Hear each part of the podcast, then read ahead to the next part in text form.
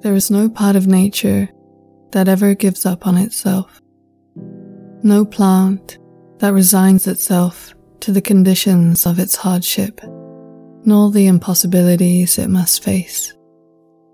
Nothing in nature diverts from its purpose to fully and unapologetically bloom. Nor does it want to extract that painful seed from deep within itself that longs for its expansion. Because that is exactly what it uses to grow outward even more. There's nothing out there in the wild that does not swell and sprout into what the great mystery has asked of it. No green bodied being sees the shade as something against it, as a thief of its light, but grows through it,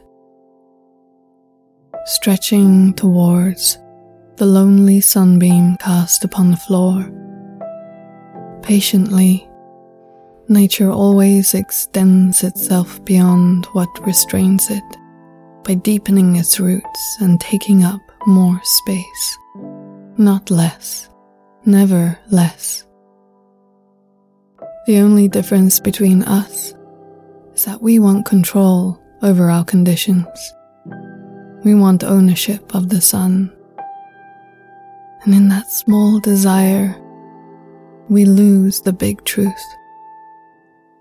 that everything in life comes with a shadow we must bend beyond.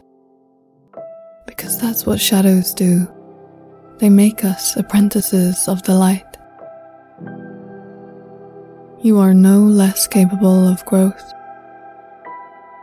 no less nature, less guided, less intuitive than that of your kin.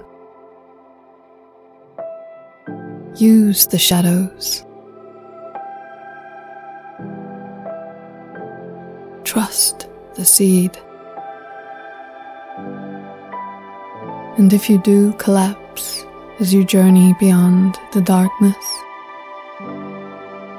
do it determinedly outward.